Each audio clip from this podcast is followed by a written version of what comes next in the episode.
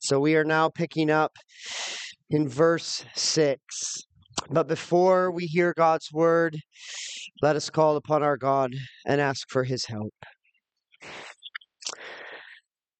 Father, we thank you that you do continue to speak directly to us through your holy, inerrant, and inspired word. We thank you that this word is no less to us than it was to the original audience, and we pray that we would continue to glean your truth from it. So open the eyes of our hearts to behold wondrous things out of your word. Give us grace to understand, to believe, to love, and to obey your word. We ask this in Jesus' name. Amen. We'll hear now the word of the Lord to you this evening from Judges chapter ten, beginning in verse six. The people of Israel again did what was evil in the sight of the Lord and served the Baals and the Ashtaroth, the gods of Syria, the gods of Sidon, the gods of Moab, the gods of the Ammonites, and the gods of the Philistines. And they forsook the Lord and did not serve him. So the anger of the Lord was kindled against Israel, and he sold them into the hand of the Philistines and into the hand of the Ammonites. And they crushed and oppressed the people of Israel that year. For eighteen years they oppressed all the people of Israel who were beyond the Jordan in the land of the Amorites, which is in Gilead. And the Ammonites crossed the Jordan to fight also against Judah and against Benjamin and against the house of Ephraim, so that Israel was severely distressed. And the people of Israel cried out to the Lord, saying, "We have sinned against you, because we have forsaken our God and served the Baals." And the Lord said to the people of Israel, "Did I not save you from the Egyptians and from the Amorites, from the Ammonites and from the Philistines? The Sidonians also and the Amalekites and the Maonites oppressed you, and you cried out to me, and I saved you out of their hand. Yet you have forsaken me and served other gods. Therefore I will save you no more. Go and cry out to the gods whom you have chosen. Let them save you in the time of your distress." And the people of Israel said to the Lord, "We have sinned. Do to us whatever seems good to you. Only please deliver us this day." So they put away the foreign gods from among them and served the Lord, and he became impatient over the misery of Israel. This is the word of the Lord. Here in the middle of Judges, we receive the fullest treatment of Israel's idolatrous rejection of their covenant God. Now, much of the description is familiar. The people of Israel again did what was evil in the sight of the Lord. We have heard that many times before. And yet, the more thorough treatment of apostasy here reveals that Israel is not stuck in a repetitive cycle. They are descending deeper along a downward spiral of sin. For they not only serve the chief Canaanite gods, the Baals and the Ashtaroth, but we see that they are seeking out any gods they can find to serve, even those outside of Canaan. The gods of Syria, Sidon, Moab, the Ammonites, and the Philistines. Seven sets of gods are listed to signify the completeness of their idolatry at this point. The Lord gave them this land of Canaan to destroy the Canaanites, to purge evil from the land and serve him, and yet they have instead become spiritual Canaanites. They have forsaken the Lord and they have refused to serve him. And so we are reminded and warned that sin is never content. Its appetite is never satisfied. If left unchecked, sin will endlessly seek new depths of depravity. The more you sin, the more you are enslaved. The more you are enslaved, the more you sin.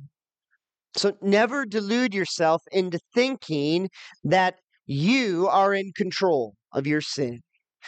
Never think, well, it's just a little sin. It would never go a long way. When it comes to sin, you are never the one with power and control. It will not remain on the leash of your will, doing only as you please. Like a rabid dog, it will drag your will wherever it pleases. So we see this with Israel. And the next three verses are likewise familiar to us, yet intensified. God is angry as he has been before, and he sells the Israelites to the masters they have craved, as he has done before. And as always, they find these masters to be cruel. Now, two enemies are going to dominate the last two cycles of Judges, the Philistines and the Ammonites. The Philistines are going to be enemy number one when the Lord raises up Samson. We'll encounter that in chapters thirteen through sixteen. But the Ammonites are going to be the chief oppressors in the days of Jephthah, who's the next major judge that we will encounter. And so this section of chapter ten is not only introducing the Jephthah cycle, it's also in many ways the introduction for the Samson cycle. But the intensified oppression is indicated by the fact that the Ammonites crushed the people of Israel. You only find that word one other place in the Old Testament, and it is describing how the Lord deals with the Egyptians. So because Israel is treating God as their enemy, they are learning what it is like to be God's enemy. The intensification is also indicated by the length of the oppression. Remember with Gideon, they had only been oppressed by the Midianites for seven years. Now they are going to be oppressed for eighteen years. And finally, the intensification is indicated by the degree of distress. You notice it says that Israel was severely distressed in verse nine, because sin and misery are fraternal twins, and the birth of the second always quickly follows on the heels of the first. So the deeper you swim in sin, the darker your days will become. When you leave the sun's light, you also leave its warmth. Then in verses ten through sixteen, we get more familiar notes. And the people of Israel cried out to the Lord, as they've done many times. But here we actually get to hear the content of their cry, which may suggest this cry was somewhat different than what they called out to the Lord with earlier. For your notice in this cry, they actually acknowledge their sin. They confess that they have forsaken our God and have served the Baals in verse ten. And God now directly responds to this cry. But he does not respond as he has in the past, sending an angel or messenger, sending a prophet. He now speaks to them directly. And his answer is a very harsh answer, even harsher than when God spoke to the Israelites through a prophet in the days of Gideon. And it concludes with the distressing declaration that he is no longer going to save them from their distress. But the people respond, again acknowledging their sin, pleading for mercy, putting away their idols, and it actually says they serve the Lord. And this introduction then ends with the unusual phrase that God became impatient, not with Israel, but with Israel's misery. Now, the, the verses may appear somewhat straightforward, yet if you took time to read the many commentaries that have been written on the book of Judges, you will find that there is significant disagreement and debate about what is actually taking place here. And the primary debate revolves around the question, is Israel actually sincerely repenting now? Or is this the exact same song and dance we've encountered before?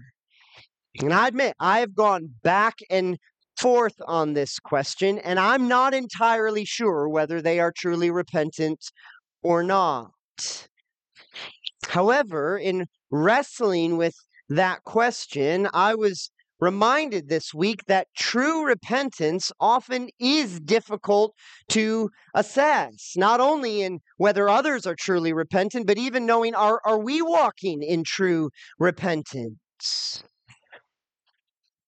And the question of our repentance is far more important than being able to definitively answer whether or not Israel was repentant here in chapter ten.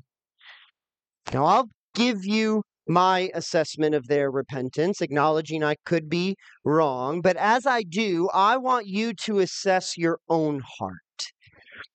For we all are here with various sins that we're struggling with. Maybe others know what those sins are, maybe they don't. And it's important from time to time to look at our own hearts and tell as, as best we can, am I walking in repentance or am I walking in unrepentance? So to help each of us assess our own repentance, I'm going to give you four questions that you ought to ask yourself in light of this text. And the first question is a question we've asked before as working through Judges. And that question is, what is distressing me most? Is it my sin or is it my suffering because of my sin? What distresses me most, my sin or my suffering? As I said, that question has come up before because I have argued repeatedly that Israel during these days is more concerned with God relieving their suffering than they are concerned with God forgiving their sin. They have been short-sighted. They have cared far more about temporary deliverance as opposed to eternal salvation. They have not understood that their greatest enemy has not been the Canaanites or the Amalekites or the Midianites or the Ammonites. Their greatest enemy has been their own idolatry. It's them. It's their internal sin, not their external oppressors. They have not longed for reconciliation with God. They've just wanted relief from pain. And so as they have cried out to the Lord, yes, at times they have been filled with regret, but they have not been filled with repentance. For repentance hates the sin piece of the equation. Regret only hates the misery piece. Repentance is distressed by the distance that sin has created from God. Regret is only distressed by the discomfort resulting from sin's consequences. So repentance cries out, I have lost God and I want him back. Regret cries out, I have lost what I want from God and I want it back. Repentance says, I am sorry that I have sinned against and offended God. Regret says, I am sorry that I am suffering because God is mad at me. So imagine if a, a husband is unfaithful to his wife. If he is repentant, then what he really cares about is that he has hurt and betrayed the one he loves. He wants his wife back. If he's only regretful, what he cares most about is that maybe she and others no longer view him the way that they used to view him. He's lost his good reputation. She's not affectionate to him and treating him the way that he wants to be treated, and he wants those things back. So what is your greatest sorrow as you continue to fight your sin? Is it that you have sinned against God, or is it something else? Are you fighting and confessing sin in a way that honors God, or is the way that you fight and confess sin more of an attempt to manipulate God to restore the comforts and pleasures that you want? If we're all honest, there are times that we are really just trying to manipulate God. We say certain things. We maybe change our behavior a little bit so that God and others will think better of us and maybe give us the things we want back. And so it's really a, yeah, I'm I'm sorry. You wait for the dust to settle and then you go right back to what you were doing before. Now, God appears, at least initially, to question the sincerity of Israel's confession. As he did when he sent the prophet in the days of Gideon, he answers them by first reminding the Israelites of his past salvation. But this time, he doesn't merely recall how he had saved them from the Egyptians. He lists how he has continually saved them from one people after another, which we've been reading about in this book. And he actually lists seven peoples that he has saved them from, which matches the sevenfold list of idolatry earlier. So God is essentially coming to Israel and saying, I hear your cry, but we have been here before. You go after other gods. You are oppressed by other peoples. You ask me for help. I deliver you. But as soon as I relieve your suffering, you charge right back headlong into your idolatry, which is proving what you want is not me as your God, but simply what you think I can give you.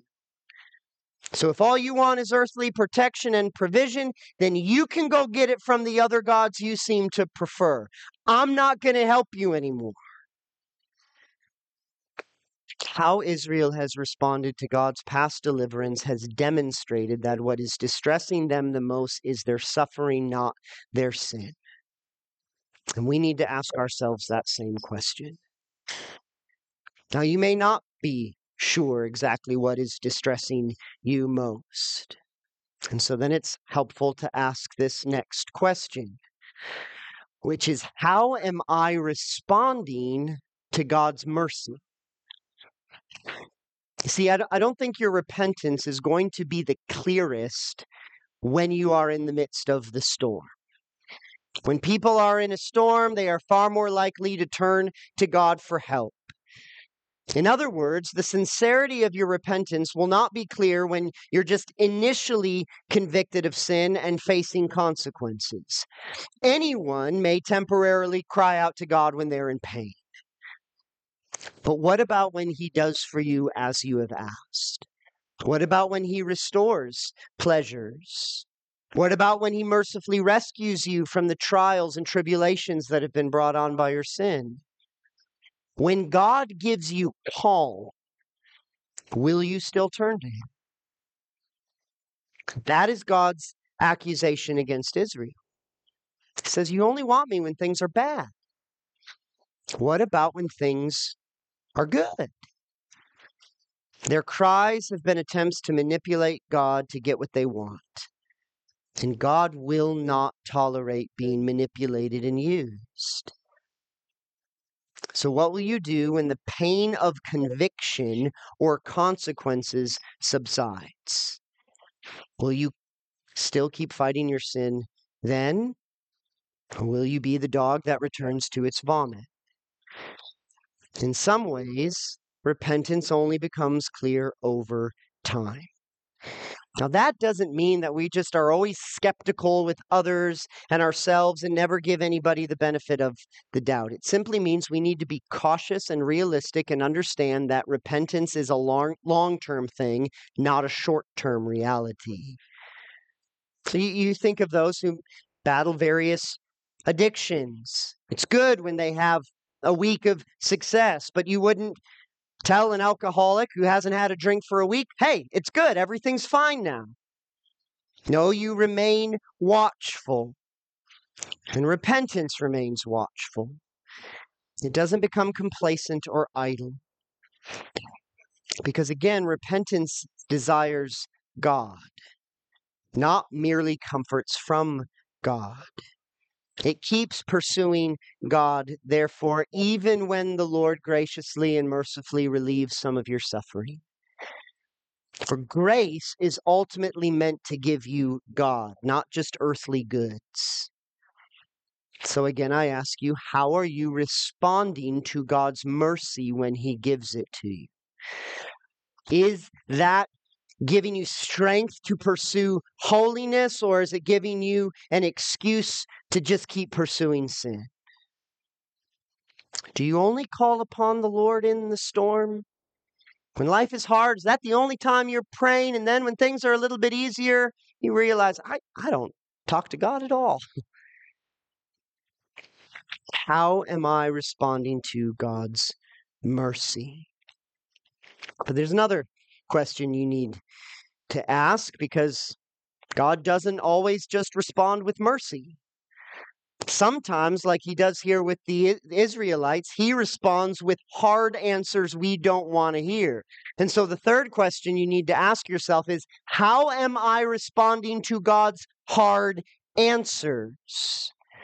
For repentance is demonstrated over time in how we respond to his merciful deliverance from suffering when we cry out to him, but it's also demonstrated with how we respond when his answer is not actually what we want to hear. Now, I do believe it is good that Israel finally acknowledges their sin and idolatry in verse ten. While other commentators are skeptical of Israel from beginning to end, and they suggest, well, this is how they've cried out every single time, I believe that new details are usually pretty important in biblical narratives. So I think Israel is taking an important step in the right direction, but they're not yet where they need to be. And this is why I believe God gives them the hard answer that he does. Yes, his answer is an appropriate rebuke and accurately calls out Israel's hypocrisy. But it's also a test and a mercy. For we remember that throughout this period of Israel's history, we, we read back in chapter two that God was testing Israel whether they would take care to walk in the way of the Lord as their fathers did or not.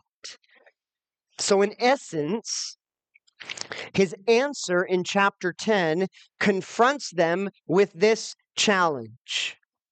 What are you going to do if I say no? I'm not going to relieve your suffering like you want me to. He is helping them see that they have only cared about suffering and not really about sin, and that what they really need to be dealing with is their sin. What better way to test whether they are finally more distressed by their sin than their suffering by telling them, I'm not actually going to do anything about your suffering right now. If someone only wants something from you, then as soon as you either give it to them or withhold it, they're going to leave you because they just wanted something from you. You know somebody actually wants you when you're not giving them anything else. In this way, therefore, God is actually bringing Israel to the repentance that they cannot naturally seem to find. And the same is true for us. When we finally come to faith and find repentance in our hearts, it's not because we naturally got there on our own. It's because God mercifully brought us where we need to be. And sometimes he works to draw us closer to him by first withdrawing from us. I think of when Jesus encounters the Canaanite woman in Matthew chapter fifteen. That story really bothered me when I was younger. But in this story, a Canaanite woman comes to Jesus and she comes crying out to him, "Have mercy on me, O Lord, Son of David. My daughter is severely oppressed by a demon." So she wants Jesus to relieve the suffering of her daughter whom she loves. And you would initially, having read through the Gospels and seen who Jesus is, expect the next sentence to say, "And Jesus had pity and compassion on her, and he said, 'Go, your daughter is healed.'"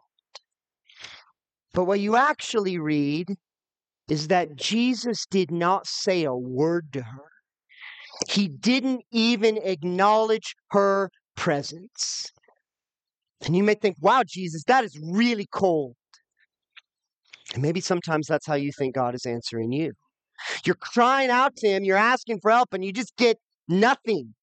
No acknowledgement.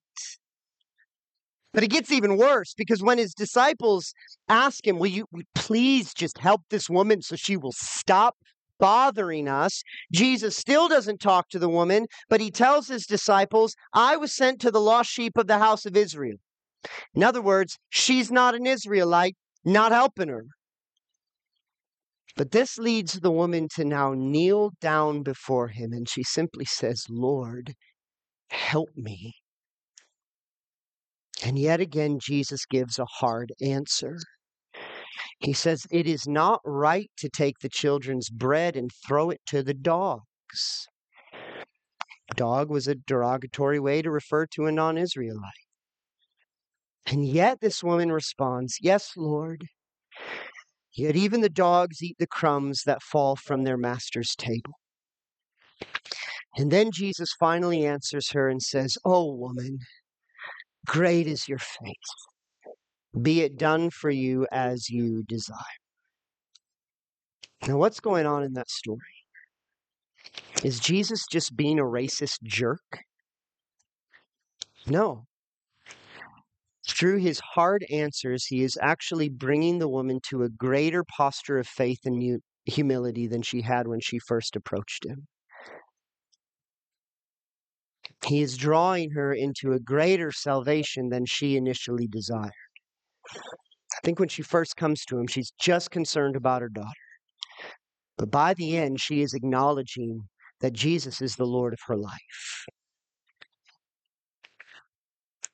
And I think this is what's happening in Judges chapter ten. God righteously rebukes Israel, but he is also mercifully drawing Israel into greater faith and repentance than they previously had, which is necessary to draw them back to himself. And you see this in verse fifteen. For they answer God's hard answer, we have sinned. Do to us whatever seems good to you. Only please deliver us this day. And again, scholars disagree on what Israel is actually saying. Many think they're just saying, okay, Lord, we don't actually care about long-term consequences. You do what you got to do, but please just take away the pain now. I don't actually think that's what's happening here. I, I think, to say it another way, that the Israelites are saying, Lord, you're exactly right. We have been hypocritical and we have forsaken you over and over again. We have done evil in your eyes, and you ought to do what is right in your own eyes. And we will submit to whatever judgment that is. Yet all we can do is just humbly ask that you would give us mercy. In other words, they're acknowledging God's just judgment and yet just still pleading for mercy. The change is that they're, I think, acknowledging we're going to follow you whether you answer our plea for mercy or not. I believe verse, verse sixteen makes that clear, but before we get to verse sixteen, let me simply ask you, how are you responding to God's hard answers, which he is giving you at times? Will you try to to find what you want from somewhere else? Okay, God, you're not going to give it to me. I'm going to go find my comfort, my pleasure some other way. Will you leave him when he fails to give or takes away what you want most? If God's answer to you as you cried out for relief from suffering was simply, I will save you from your sin, and you will be with me for all eternity, but I'm not going to take away this earthly suffering, would you say, okay, Lord, following you, whether you take it away or not, saving me from my sin to be with you for all eternity, that's more than I could ever ask for. How you respond to God's mercy and how you respond to, respond to God's hard answers both indicate whether your concern is more about your sin or your suffering, whether what you want is God or just his good gifts. God's hard answers, his moments of apparent withdrawal, are meant to test you, to help you better see what your spiritual state really is, and it is meant to then draw you into greater faith and repentance, which will actually draw you closer to him. Sometimes I think of when our, our little kids are first learning to, to crawl or or to walk, and one of the ways you kind of help them to get going because they don't really want to get going is you take something that they want and you hold it in front of them and you just kind of keep it a little bit out of their grip and they start moving towards you. Sometimes that's what God does to help us learn how to walk toward him and with him. Sometimes it is God moving away from you that finally leads you to move toward him. And that's what I believe is happening in chapter ten, because God doesn't actually answer them again. He doesn't say after verse fifteen, okay, I will save you now. The last thing that they have heard from God is, I will not save you anymore. But what do they do? It says that they put away the foreign gods from among them and served the Lord. In other words, through, through their actions, they responded, whether you answer us or not, we now want you. We're not going back to those other gods. We're going to serve you. Now, again, I understand the skepticism of the many scholars out there. How can you not read the book of Judges and be skeptical of Israel at every step? But it seems to me that there is a clear contrast between what you read in verse sixteen and what you had read previously in verse six. And it is to communicate that a significant change is taking place. Now, this isn't going to be a permanent change for the people of Israel. We're going to get to chapter thirteen, and guess what? They do what's evil in the sight of the Lord. But I think it's genuine here. They had forsaken the Lord, and it says they didn't serve him. Now it says what they're doing is forsaking the other gods, and they're serving the Lord. And so I think to be skeptical of their sincerity in verse sixteen needs to make you be skeptical of the, their sincerity in verse six and say, well, they weren't really forsaking the Lord and following other gods. But this then brings me to my last question. We've asked, what distresses me most, my sin or my suffering? How am I responding to God's mercy? How am I responding to God's hard answers? The fourth and final question is, what am I doing with my idols? For sometimes we temporarily change our external behavior to look repentant, but we're really hiding our idols in our hearts until the coast is clear. Like when Rachel feigned innocence in stealing her father's idols and says, well, I, I don't have them, as she's sitting on top of them. But in true repentance, the external and the internal match. It goes both ways. In other words, you can't say your heart has really changed if your behavior is not changing at all. Now, the change may be slow and not all at once, but it will be there to some degree. Repentance is not limited to words, but it touches actions. It would not have been enough for Israel to say, we serve the Lord, while all of their idols remained in their homes and in their temples. But neither would it have been enough to just throw away their idols and not truly serve the Lord. So what are you doing with your idols? Are you just concealing them until the coast is clear? Or are you working by God's grace to truly cast them away each day? Are you not only washing your hands, but washing your heart? John Calvin said our hearts are idol factories. Sin and idolatry are always a heart issue. And so we need to be laboring to fight against our sinful desires as we are, as much as we are fighting against our sinful actions. But repentance still includes actions. To walk in repentance is to walk in increased obedience. It's to hate sin more, and so over time you sin less. It's to love God more, to obey God more. It's a private matter of the heart, but it is publicly displayed in a changed life. Again, acknowledging that this change will be progressive over time and not perfect all at once or ever in this life. Let me close being clear that although repentance is a necessary condition for salvation, repentance is not the cause of your salvation. By condition, I mean that faith and repentance are necessary. Jesus came proclaiming the gospel, and he says, repent and believe the gospel. You must do that. But when I say repentance is not the cause of your salvation, I mean that repentance is not the work that makes God save you. And why is that important to understand? It's important because, as I just said, your repentance is never going to be perfect in this life. And you may always be questioning, am, am I one hundred percent sincere? And you may not ever be one hundred percent sincere. You will always be battling the tendency to try to manipulate God. You will always battle to hate sin more than you're suffering. And furthermore, there may be sins that you're not even aware of and which you're not consciously repenting of, even as you're seeking to generally confess and repent of what you see.